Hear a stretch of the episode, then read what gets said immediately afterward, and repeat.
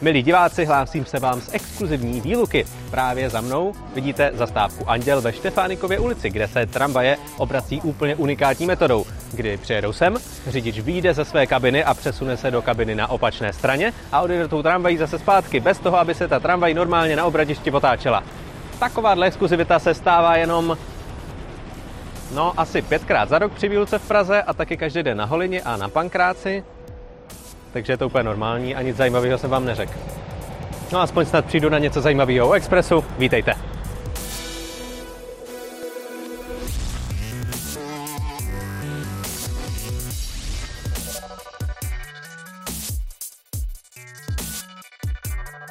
Na začátku měsíce představil Magistrát hlavního města nový informační systém, který přispěje k lepší orientaci po Praze. Vítězem mezinárodní soutěže na novou podobu jednotného informačního systému pro veřejnou dopravu a prostranství hlavního města Prahy je český tým, tvořený grafickým studiem SIDE 2, ateliérem A69 Architekti a typografickým studiem Superior Type. S novým designem se budete moci v ulicích města poprvé setkat už letos v létě v rámci pilotního testování, ve kterém budete moci nový systém sami vyzkoušet a komentovat. Testování bude trvat do konce roku, kdy se připomínky vyhodnotí. Postupné nasazení nového systému začne v roce 2023. Zároveň je slibováno, že od určitého data bude stejný font, jako je použit na informačních materiálech, použit i pro zastávková tabla. Také nás překvapilo, že informační planky zmíněné v materiálu neobsahují nové tratě na Holini či Pankrác.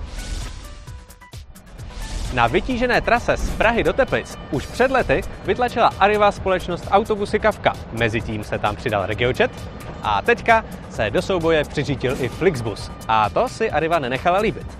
Do jiného podkrušnohorského města, konkrétně Mostu, zase dnes jezdí z Prahy RegioJet, Flixbus i Kavka.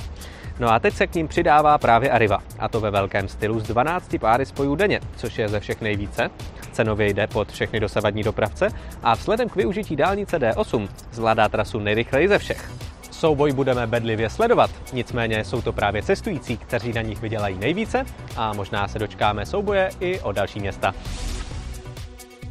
Mezitím úplně jiný souboj se odehrává v Praze, a to mezi auty a chodci na Smetanově nábřeží.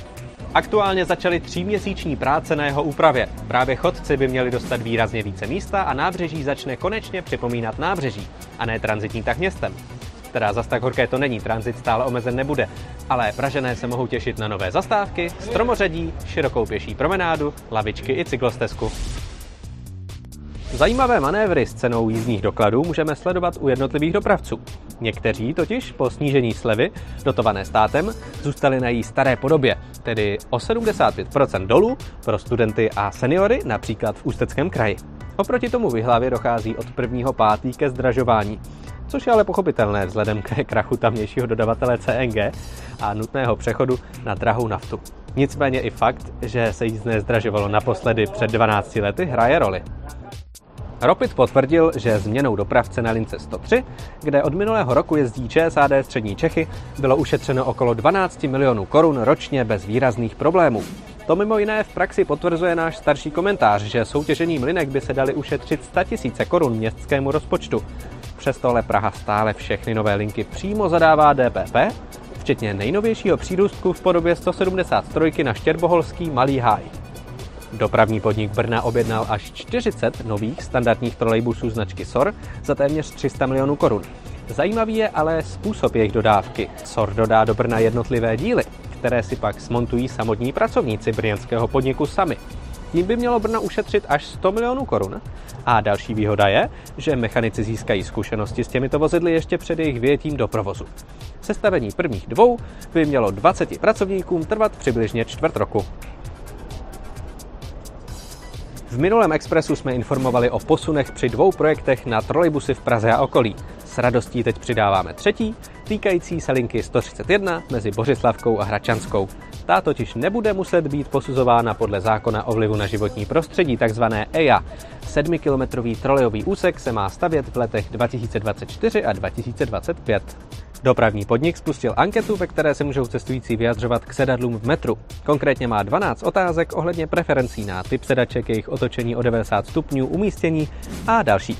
Anketa poběží do 30. dubna, tak ať vám neuteče, odkaz naleznete v popisku. vyjelo první železniční vozidlo ve slibném slavistickém nátěru PIT. Elefant číslo 50 si vzal z dosavadních realizací to nejlepší a červený pruh oproti vizualizaci obchází dveře. Stejně tak patrně kvůli levnější údržbě dostalo mnoho částí vlaku černou barvu, která podle grafického manuálu... No, jak to tak říct? No, zdá se nám, že se ten projekt rozpadá dřív, než se stihl pořádně rozjet. Tramvají se ještě více než rok nesvezete na krejcárek a stejně tak autobusem do obratiště jde po Hostivař. Na Andělu bude také ještě týden probíhat tramvajová výluka, čehož jste si snad během tohoto expresu už všimli. Se začátkem stavební sezóny si dávejte pozor i na železnici, a to v Neratovicích, Olbramovicích, Mladé Boleslavi, Ledečku, Kácově, Městci Králové či trati na Brno. Naopak výluky v oblasti Vysočan a Horních Počernic se blíží ke zdárnému konci. V závěru je mi ctí vás pozvat na hrozně moc akcí, které nás v blízké době čeká. Je to jednak oslava 8. narozenin, budeme streamovat 29. dubna od 18 hodin tady na YouTube. Potom budeme na Dni PID v Letňanech, kde nás potkáte zase s velkým stánkem, a potom jedeme na dobrodružnou jízdu s ostravskou Karosou, kde budu mimo jiné i já řídit, a podíváme se na severovýchod Středočeského kraje. Jako poslední jsme se rozhodli vyhlásit sbírku na opravu kloubové karosy z Košic. Pokud by se vám chtělo přispět a získat třeba nějakou odměnu, všechny informace o tomto projektu i o minulých akcích naleznete v popisku videa. A pokud vám stačíme virtuálně, tak další video vychází už v úterý. Těšíme se na vás a ahoj!